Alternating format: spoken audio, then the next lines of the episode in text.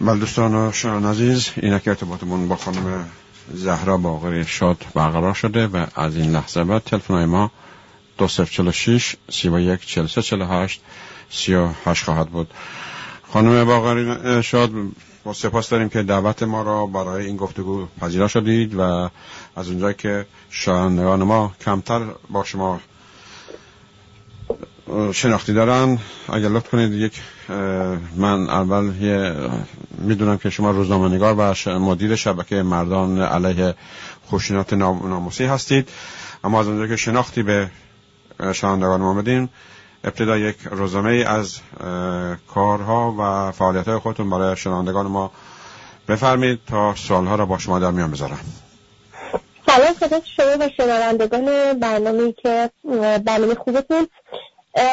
من در حوزه روزنامه نگاری در حوزه اجتماعی داشتم کار کردم مدت ها و الانم پژوهش می‌کنم در حوزه مطالعات جنسیت با رویکردهای نوین فمینیستی و در شبکه‌ای به نام شبکه مردان علیه خشونت ناموسی فعالیت می‌کنم به همراه پنج نفر دیگر از همکارانم. که شبکه مستقل هست. داوطلبانه تشکیل شده. دقیقا یک سال و نیم پیش پس از قشر ناموسی رومینا اشرفی ما این شبکه رو تشکیل دادیم بدون اینکه به اصطلاح وابستگی به هیچ نهاد سیاسی یا ایدئولوژی که حالا خاصی داشته باشه. میگم کاملا مستقل و داوطلبانه و در این شبکه ما روی مشخصا بحث خشونت ها و قتل ناموسی کار می‌کنیم و اینکه چطور باید مردان رو در زمینه مبارزه با خشونت و قتل ناموسی آموزش بدیم. خیلی ممنون از فعالیت های شما و امیدوارم که بیشتر گسترش پیدا بکنه تا مردا حداقل خشونت علیه هم نوع خودشون را به کار نبرند. اخیرا که همونطور که اطلاع دارید خشونت دهشتناکی در اهواز رخ داد و این یکی از می‌توان گفت دشتناکترین رویداد بود که در من تا به حال دیده بودم. و این که چرا انسان به این نقطه می‌رسه که زن, زن یا هم نوع خودش را اینجوری سر ببره و آن را در ملع آن به نمایش بذاره و خودش رو یک قهرمان تصور بکنه. این قهرمان تصور کردن انسان از کجا سرچشمه می‌گیره؟ اصلا اصولا چرا قتل های ناموسی به وجود میاد؟ این مختص ایران نیست همونطوری که می‌دونین. در خود سوئد هم چند وقت پیش فاطمه و و و, و هست در قتل های ناموسی صورت گرفته. علت این را شما چگونه ارزیابی می‌کنید؟ سوال مهمیه. یکی برمیگردیم به قتل ناموسی علت قتل یکم به سوال مهمتر شما. که گفتید چرا این رو به نمایش کشیده. اجازه بدید من اول درباره خود قتل ناموسی صحبت بکنم. و اینکه همونطور که گفتید قتل ناموسی مختص ایران نیست مختص این سالها هم نیست. خیلی سابقه تاریخیش طولانی تر از این حرفات مثلا در همین کشور همسایه حالا در کشور اروپایی ایتالیا تا چهل سال پیش قتل ناموسی با مجازات همراه نبود. یعنی اگر مردی وارد خونه می‌شد همسرش رو در ارتباط با مرد دیگه می‌دید. یا شک می‌کرد که همسرش داره به اصطلاح با مرد دیگه ای همزمان رابطه داره می‌تونه رو به قتل برسونه؟ و هیچ مجازات قانونی هم در بر نداشت این قتل. ولی خب بعدا فعالیت فمینیست ها در یک دهه منجر شد که به حال فشار وارد بشه و قوانین تغییر بکنه. بنابراین سابقه تاریخیش می‌خوام بگم به مثلا یکی دو سال اخیر یا ده سال اخیر یا چهل سال اخیر حتی بر نمیگرده. از نظر قوانین اگر حساب بکنیم حتی پیش از انقلاب هفت قوانین در زمینه مجازات قاتلانی که مرتکب قتل ناموسی می‌شدن سهگیرانه تر هم بودند. حالا دیگه وارد قوانین نمیشن. اما چون قتل ناموسی صورت می‌گیره ببینید این به ما از انواع خشونت های علیه زنان هست. در اون کتگوری مجموعه قرار می‌گیره. اما مرتبط با احساس مالکیت مرد بر بدن زن. یعنی ما ممکنه مشاهده بسیار خشونت های علیه زنان باشیم. از جمله خشونت مثل خشونت های اقتصادی روانی فیزیکی آزار و تجاوز جنسی. و در بحث قتل ناموسی همونطور که از اسمش هم برمیاد بحث غیرت ناموس آبرو به اصطلاح شرف حالا اینطور گفته میشه مطرحه. و اینکه مرد چون زن رو و فرزند رو از آن خودش می‌دونه و مالک بدن زن می‌دونه خودش رو و رفتارهای عاطفی و جنسی زن رو خودش رو این مجوز رو به خودش داده که از این رفتارها رو کنترل کنه. مثل اینکه زن با کی باید رفت آمد داشته باشه دخترش با کی باید ازدواج کنه دوست پسر نداشته باشه و موارد بسیار وسیع. اگر این به اصطلاح هنجارها و ارزش هایی که این جامعه مرد برای مردان تعریف کرده در حیطه ناموس و غیرت توسط زنان شکسته بشه خشونت تبدیل میشه به قتل. یعنی اون محدودیت ها و کنترل هایی که ممکنه در روزمره بسیاری از مردان مثلا در ایران نسبت به زنان داشته باشن اینکه اجازه ندن دخترشون دوست سر داشته باشه کنترل لباس و بدن و رفتار جنسی اونها رو به اصطلاح شدید داشته باشن. به اصطلاح به همسرشون اتهام خیانت بزنن یا حالا موارد بسیار از این دست. اگر این کنترل ها جایی برسه که زن این کنترل ها رو بشکنه از اینها عبور بکنه مثل موردی که مثلا اخیر درباره مونا یا قزل هیدری پیش اومد قزل فرار کرد رفت ترکیه. یعنی اون ارزش ها هنجارهای ناموسی رو شکست. خب خشنترین شکل خشونت به شکل قتل صورت می‌گیره. اما اینکه چطور یک فردی به خودش اجازه میده؟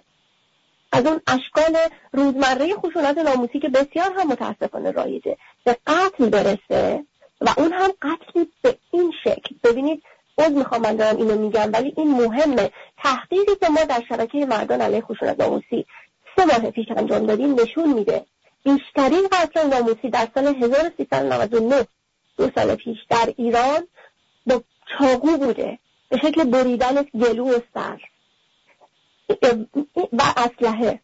این نشون میده که دو دلیل. یکی این که به شکل بسیار برنامه ریزی شده این قتل ها صورت می‌گیرن. یعنی می‌دونه با وسیله می‌خواد این کارو بکنه که راه برگشت نداره. حتما اون زن کشته میشه. و دومین مورد وقتی که با این افتخار بازم اون می‌خوام اینو تکرار می‌کنم سر بریده رو در شهر دل همسایه ها میچرخونه این دلیل دیگه داره. می‌خواد از بقیه زنها زهر چشم بگیره.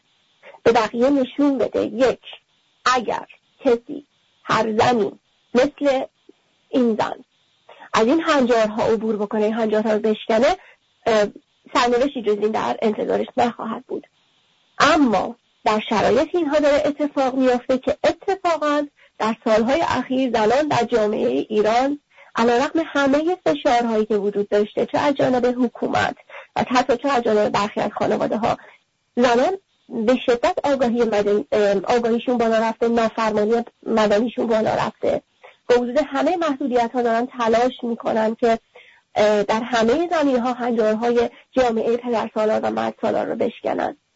و همین به نظر می‌رسه که همین برخی از مردان رو که بسیار مرد سالاری در رفتارهای اونها شدیدتر و نهادین شده تره خشمگینتر بکنه واکنش شدیدتری و از اونها ما ببینیم که داره سر می‌زنه. ولی متاسفانه اون چیزی که وجود داره که نمی‌تونه جلوی این رفتارها رو بگیره مهمه. یک قانونی در اون جامعه در یعنی قانونی که جمهوری اسلامی الان داره در حال حاضر قانونی نیست که برای قتل ناموسی مجازات تعیین بکنه. تاکید می‌کنم مجازات این قتل باید اشد مجازات باشه نه اعدام. چون ما با اعدام مخالفیم. ولی اشد مجازات به جز اعدام باید شامل حال این افراد بشه. چرا؟ چون قتل ناموسی مثل سایر خشونت ها نیست که بگیم. مثلا حالا یه سری گفته میشه که این مرد روانپریش بوده. نه اصلا اینا اشتباهه. کسی قتل ناموسی کرده روانپریش نیست. جنون آنی نداره اتفاق بیفته. قطعا قتل عمد کرده. چرا؟ چون براش مدت ها فکر کرده. برنامه ریزی کرده. بدون استثنا تمام قتل های ناموسی که اتفاق افتادن در تمام جهان در هر دوره تاریخی با برنامه ریزی شده بودن. حتی دقت کنید خانواده ها ممکن با هم پدر امو پسر امو همسر برادر همکاری کرده باشند قتل فادیما که در همین صورت اتفاق افتاد برنامه ریزی شده بود. خانوادهش با هم همکاری کردن برای اینکه فادیما رو در شرایطی قرار که پدرشون رو بکشه. پس یک این باید به عنوان یک قتل عمد تلقی بشه و مجازات شدید داشته باشه که نداره در ایران. باز تحقیق ما داره نشون میده که بیشتر این قاتلان اصلا مجازات نمیشن خانواده ها اونها رو میبخشن چون یا پدرن که پدر اصلا وقتی فرزندش رو می‌کشه مثلا مجازاتی شامل حالش نمیشه تا پدر رومینا استثناء این اتفاق افتاد.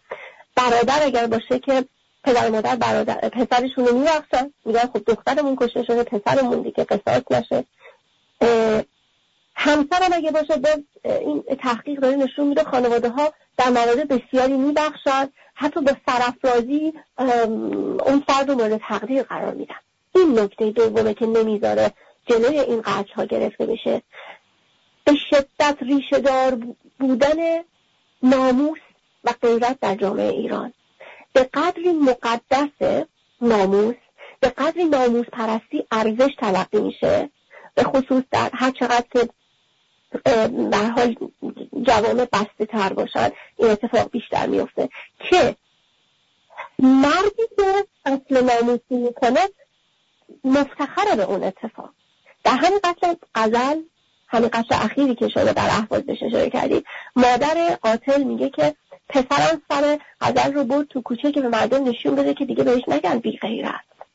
فشار جامعه به مردان به قدری در این باره زیاده که باید غیرت داشته باشن باید از همسرشون محافظت بکنن که اصلا اونها رو به اون سمتی می‌بره که اون الگوها و اون به اصطلاح رفتارهای ناموز پرستانه و کثیف رو که اصلا هم ارزش نیست دائما می‌تونن به خودشون جرأت بدن باز تولید بکنن. با توجه به اینکه سطح آگاهی در کشورهای مثل ما کمتر هست ولی می‌بینیم این قتل های ناموسی در کشورهای اروپایی هم که تا حدود قوانین اجتماعی بر آنها حاکم است انجام می‌گیره. اینو شما چگونه ارزیابی می‌کنید؟ همین که شما فرمودید مسئله فاطمه هنوز هست و هستن کسانی هم که ممکنه انجام بدن. ولی قوانین مدنی جلوشون گرفته ولی یا به جورایی یه جورایی از این کشورهای مثل اروپایی به کشورهای محل خودشون می‌برن یا در آنجا سر به نستشون می‌کنند یا یه جورایی عذر آن خانم را میارن. خب این اینا را در کشورهای اروپایی که انجام می‌گیره اینا را چطوری می‌شود توجیه کرد؟ در حال در کشورهای اروپایی هم همونطور که می‌دونین این اتفاق خیلی خیلی قبلا می افتاده ولی چی شده که دیگه کم شده و به اصطلاح باش مقابله شده؟ خب قوانین بازدارنده دیگه مجازات هایی که سنگینی که در نظر گرفته میشه یک و بعد آموزشی که وجود داره برای افراد در این جامعه اصلا اون به اصطلاح در جهت توسعه برابری جنسیتی پیشبرد جامعه رو. ببینید خب طبیعتا مرزی که حالا در جامعه سوئد تاپالدی یعنی مرخصی پدری داره مردی که یاد می‌گیره مشارکت در نگهداری بچه داشته باشه و مشارکت در کارهای خونه و برابری حالا اقتصادی و غیره و غیره. بسیار از این موارد رو وقتی از مدرسه از مهد کودک داره یاد می‌گیره اون احساس مالکیت به بدن زن رو اصلا یاد نمی‌گیره. در رسانه ها اصلا اون ناموس پرستی براش اصلا تبلیغ نمیشه اصلا حالا اگر هم اگر هم بخواد رفتارهای از این دست داشته باشه اسمشو ناموس پرستی نمی‌ذارن اینا بیشتر میگن حسادت می‌کنه. یعنی کنترل بدن و رفتارهای زن رو اینا بیشتر به نام حسادت ازش نام می‌برن. ولی با این همه به قتل منجر کمتر ممکنه بشه مگر در صورتی که خب متاسفانه در مواردی که حالا بیشتر ثبت شده مثل فادیمه مثلا ممکنه افرادی هستن که از یک بکگراند خارجی یا حالا همون خاور میانه حالا ممکنه اومده باشه. البته نه همش. من حالا مواردی که برجسته میشه مثلا مثل فادیمه رو دارم میگم. خب اینا برمیگرده به اینکه هنوز اون با وجود اینکه می‌دونه تو این جامعه به حال قوانین بازدارنده هست هنوز اون بحث ناموز پرستی که من بهش اشاره کردم براش بسیار بسیار جدیه. اون ریشه داره اون در, در شکل گرفته. از کودکی اون ارزش ها براش پررنگ شدن و حالا اومده در جامعه ای که ضد این ارزش ها رو دارن بهش روز به روز یادآوری می‌کنن و همسرش و دختراش یا حالا دخترش یا پسرش حتی این امکان رو دارن که در این جامعه بیشتر بتونن این هنجارها رو بشکنن. مستقلتر هستن. هم چقدر بازم اشاره کردم استقلال زنها بیشتر بشه قدرتشون بیشتر بشه. این در مردانی که ارزش های پدر در اونها بیشتر پررنگتر هست واکنش برانگیز میشه. قدرت خودش رو در حال از دست رفتن می‌بینه این مرد. فکر می‌کنه که دیگه کنترلی بر روی دخترش نداره. بنابراین باید برش داره ببرتش جایی که اونجا بیشتر می‌تونه کنترل بکنه. و حالا اونجا اگر نتونست این کارو بکنه باید بهش خشونت در حد قتل اعمال بکنه یا حتی در همینجا. به خاطر اینکه اون تابو و اون تقدس ناموز و غیرت و احساس مالکیت مرد بر بدن زن واقعا چیزی بسیار عمیقیه و نشکسته برای بسیاری هنوز.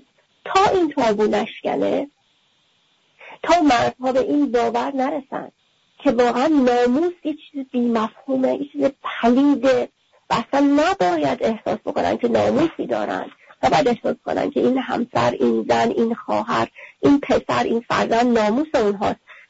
تا اون اتفاق نیفته هر کجای دنیا هر فردی بخواد زندگی بکنه ممکنه خشونت های ناموسی ازش سر بزنه. حتی اگه این خشونت ها به قتل منجر نشه. ممکنه از قوانین حالا وحشت داشته باشن جرأت نکنن همه همین قتل رو مرتکب بشن. ولی ما می‌دونیم به حال مسئله هدشبورد یا حالا خشونت ناموسی هدشبورد اینجا بسیار به هر جدی هست. روش محقق های زیادی کار می‌کنن سازمان های زیادی دارن روش کار می‌کنن. حالا حتما نباید به قتل منجر بشه که ما بگیم کمتر شده یا بیشتر. اون بحث خشونت ناموسیه به هر حال هنوز جدی هستش.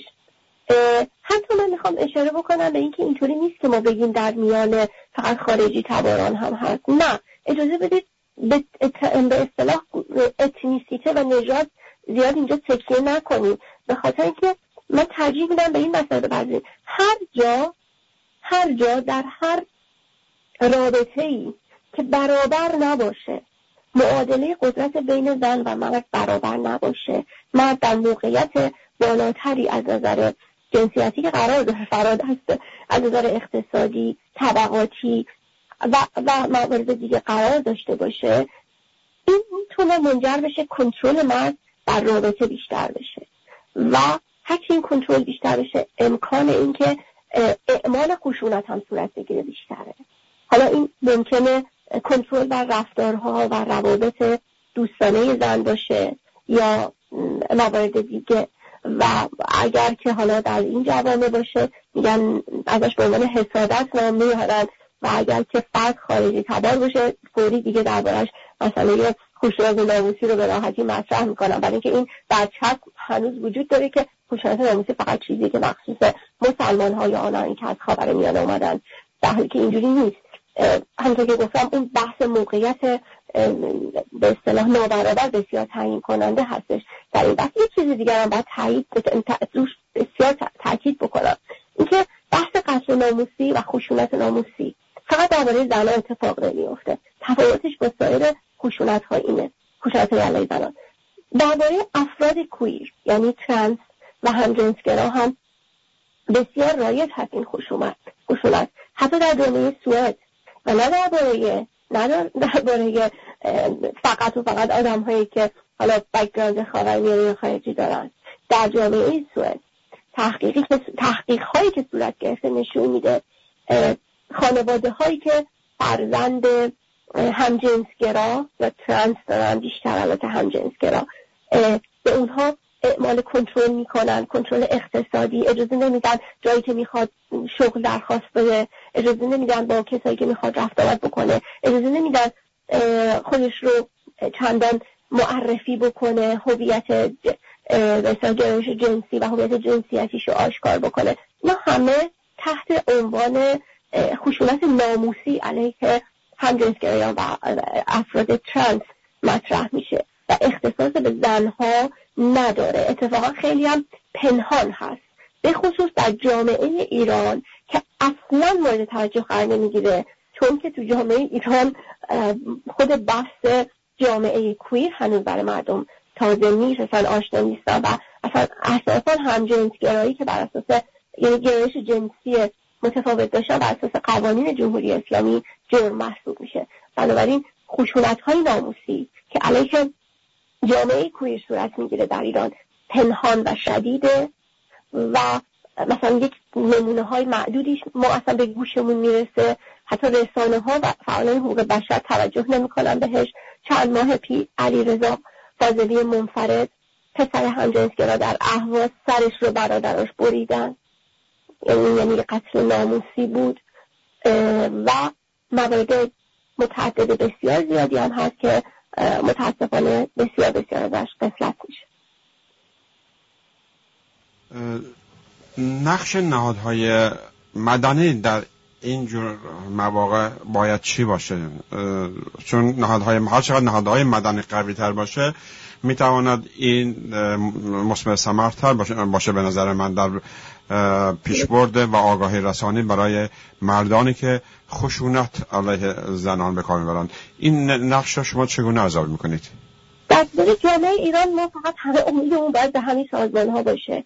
سازمان مستقل و غیر دولتی و فعالان حقوق بشر فعالان جامعه مدنی روزنامه‌نگاران مستقل. به خاطر اینکه متاسفانه تمام کانال های رسمی که حکومت در اختیار داره به طور سیستماتیک خشونت علیه زنان رو گسترش میدن تبلیغ می‌کنن یاد میدن آموزش میدن. از سیستم آموزشی گرفته تا رسانه ها تا صدا و سیما تا سینما تا غیره و غیره.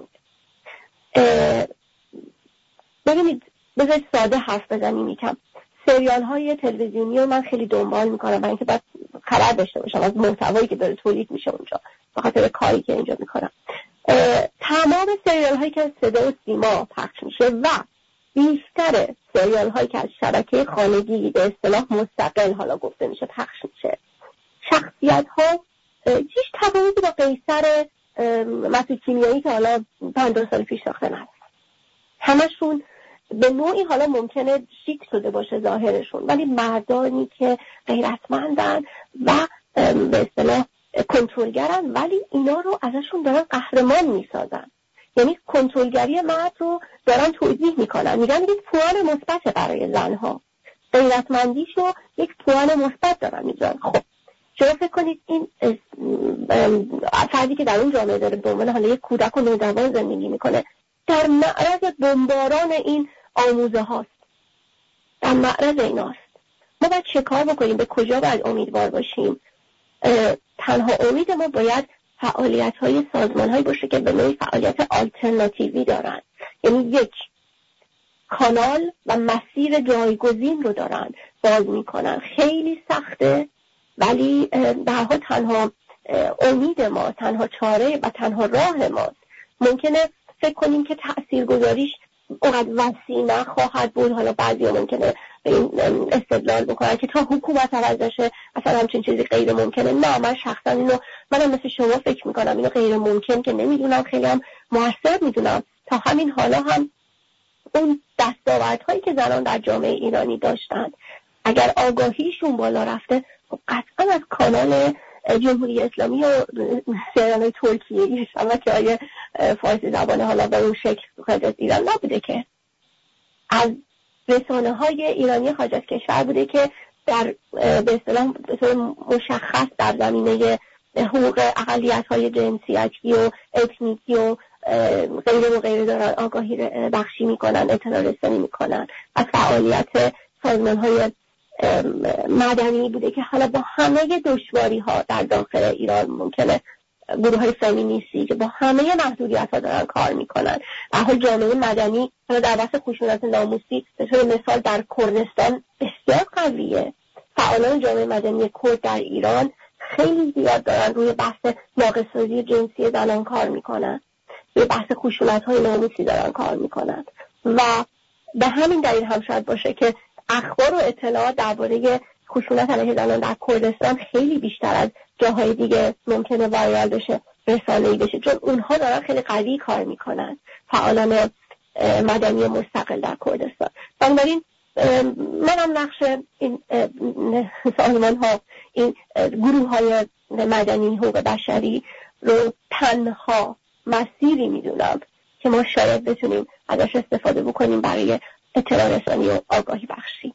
و ایستادن در برابر اون هنجارها و ارزش هایی که حکومت داره درونی می‌کنه در مردم. در بعضی مواقع خب نقش خود رژیم ها در بالا بردن سطح آگاهی در رابطه با همین قتلای زنجیر قتلای ناموسی خیلی مهم است. ولی می‌بینیم در کشورهایی که استبداد زده هستند به در, در کشورهایی که دارای نظام های ایدولوژیکی هستند نه اینکه اصلا محلی بهشون گذاشته نمیشه بلکه ارج هم گذاشته میشه کسانی که این کارهای زشت را انجام میدن. از نظر شما راه حل کدام ها باید باشه؟ یا فعال کردن فعال نمودن سازمان ها یا نهادهای مدنی در داخل این کشورها یا اینکه مانند یا, یا, اینکه فشار بر رژیم رژیم ها از طریق مجامع بین المللی یا افکار عمومی. من شخصا بیشتر به اون تغییراتی که از درون اتفاقه در اون کشور اتفاق بیفته بیشتر امیدوارم. برای مثال مثلا فکر نمی کنم مثلا فشارهایی که مثلا از بیرون اگر بخواد صورت بگیره باعث بشه رژیم در این زمینه عقب نشینی بکنه. ولی باورم به اینه که ببینید بذارید مثال رومینا رو بزنم بعد بگم منظورم چیه. ببینید رومینا اشرفی وقتی که یک سال و نیم پیش نوجوان چهارده ساله در شمال توسط پدرش به قتل ناموسی رسید با دست افکار عمومی خیلی برانگیخته شد. در سوشال میدیا و در حالا خارج از سوشال میدیا حتی خیلی مردم درباره این مسئله خشمشون رو ابراز کردن. حتی مردا برای اولین بار با هشتگ من بی ناموسم من ناموس ندارم به این مسئله اعتراض کردن و ابراز انزجار کردن. از اینکه اصلا یک مردی خودش رو ناموس ناموس پرست و با ناموس بدونه که یه تو اتفاقایی داره میفته زیر نام ناموس. این فشار به نظر من انقدر تاثیر گذار بود این به اصطلاح خشمگین شدن افکار امید برانگیخته شدن واکنش نشون دادن که پدر رومینا به نه سال زندان محکوم شد. تن... ببینید تحقیق ما دوباره داره نشون میده تنها موردی در سال 1399 که از قتل ناموسی که یک نفر از مقامات حکومتی هم نه چند نفر از مقامات حکومتی دربارش حرف زدن قتل رومینا بود.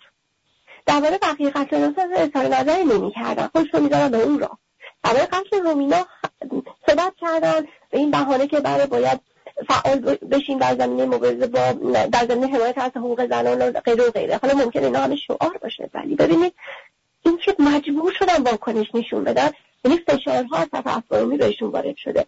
پدرهایی که قتل ناموسی می‌کنن اصلا مجازاتی در بر نداره براشون و اینکه اولیای دم هستن دیگه بر اساس قوانین شهر می‌دونید اینو. ولی پدر زمینا به نه سال زندان محکوم شد. بگذاریم که ممکنه به هر حال آزادش بکنن اینا رو می‌دونم این شرایط وجود داره. ولی اولین بار بود که یک پدری وقتی دخترش رو قتل ناموسی میرسون نه سال زندان گرفت. پس این روزنه امید وجود داره. هر چقدر فشارها در جامعه مدنی بالا بره زنها بیشتر آگاه بشن نسبت به این موضوع مطالبه کنن و از مردها بخوان که مردها هم خودشون رو در این زمینه فعال بکنن. ببینید اون جامعه می‌خواد مردای غیرتی پرورش بده. ولی اگر مردها ابراز انزجار بکنن از چیزی پدیده به نام غیرت و ناموس پرستی که داره منجر به کشته شدن زنها در اون جامعه میشه خب اون می‌تونه یک فشاری وارد بکنه و به هر حال واکنش ها تحصیل گذار خواهد بود. نه در یک بار نه در دو بار. ببینید گفتم در ایتالیا یک دهه دست کم مبارزه مدنی مردم منجر به تغییر قوانین شد. ما شاید در ایران اصلا قابل مقایسه با ایتالیا نباشه. خیلی بیشتر شاید به زمان نیاز داشته باشیم. برای اینکه بتونیم به حال امیدوار باشیم به اینکه فشارهای جامعه مدنی دست کم حکومت رو در زمینه وضع قوانین حمایتی از زنان به ویژه درباره بحث خصوصیت علیه زنان یک کمی به عقب برونه. خیلی متشکرم. ما سه چهار دقیقه دیگه فرصت داریم. خب در این باز در این قتل ناموسی مسئله فامیلی هم مهمه. این عشیرهی و قبیلهی هم نیز خیلی در کشورهای ما مهم هستند و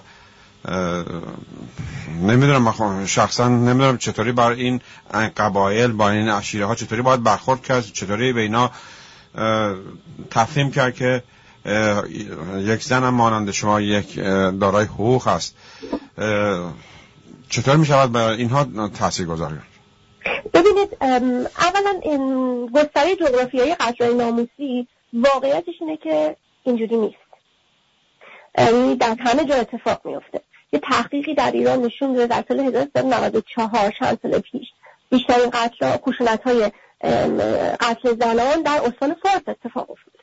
یعنی اینجوری نیست که ما بگیم فقط در میان به اصطلاح مردمی هستش که به صورت عشیره زندگی می‌کنن. ولی به هر حال یک واقعیته که اون فضا می‌تونه به هر حال اون شرایط ممکنه تاثیرگذار باشه در آبان رفتن خشونت علیه زنان. چرا؟ به خاطر اینکه ببینید مردم در مناطق مثلا در اهواز خودشون تحت ستم اتنیکی هست. از نظر اقتصادی به حاشیه رانده شدن. یعنی به نوعی به صورت سیستماتیک به مناطق حالا جنوب کردستان و می‌دونیم که چه ستم اتنیکی داره از طرف حکومت روا داشته میشه. بنابراین خود به حاشیه راندن این, این مناطق منجر میشه اونها دچار فقر اقتصادی و فقر آموزشی بشن. و همین مسئله مثلا اجازه ندارن به زبان مادریشون درس بخونن. اونایی که فارسی بلد نیستن مثلا به منابع اطلاعاتی دسترسی ندارن که آگاه بشن و مواردی از این دست. خود این مسئله طبعا خشونت رو می‌تونه افزایش بده. و چون زنان امور جنسیتی متاسفانه در نظام مرد در مقام فرود هستند ضربه بیشتری از افزایش خشونت می‌بینن.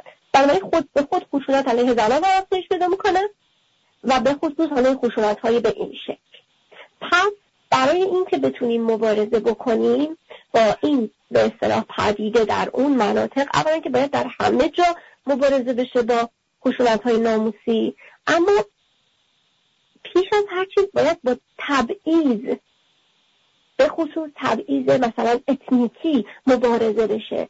وقتی منطقه به حاشیه رونده میشه وقتی در منطقه بچه ها اصلا جای بازی ندارن در اهواز همین چند ماه پیش بود که سه تا بچه افتادن توی جوی آبی که به فاضلاب بس بود و روکش نداشت و خفه شدن. یعنی از در خونه در میان بیرون تو جوی آب میافتن. هیچ کس هم پاسخگوی این نیست شهرداری استانداری هیچ کس.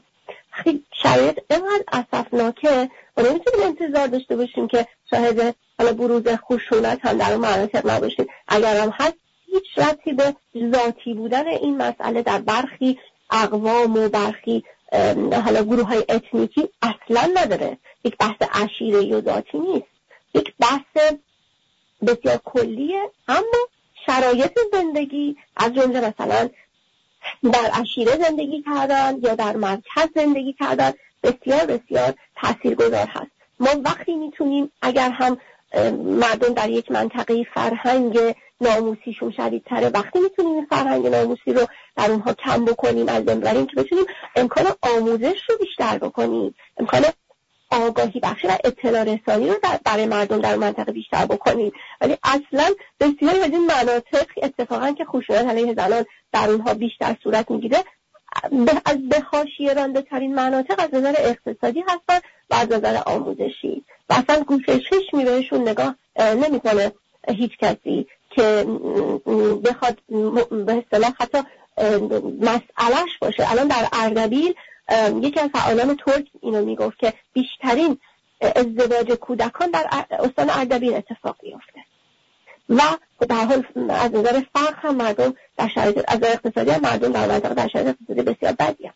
پس ببینید ارتباط بسیار مستقیمی وجود داره بین شرایط اقتصادی شرایط سیاسی با افزایش خشونت علیه زنان. خیلی متشکرم. امیدوارم که این خشونت علیه هم خودشون انجام ندند و معرفت و آگاهی علمی بالا برود و این خشونت ها انجام نگیرد. با سپاس از شما که با ما بودید. امیدوارم با امیدوارم در برنامه آینده در این رابطه با شما به بحث و گفتگوی بیشتری بشینیم. با سپاس از شما که با ما وقت خودتون رو در اختیار ما گذاشتید. خواهش می‌کنم وقت شما خوش. خدا نگهدار. خدا نگهدار. روز بر شما خوش.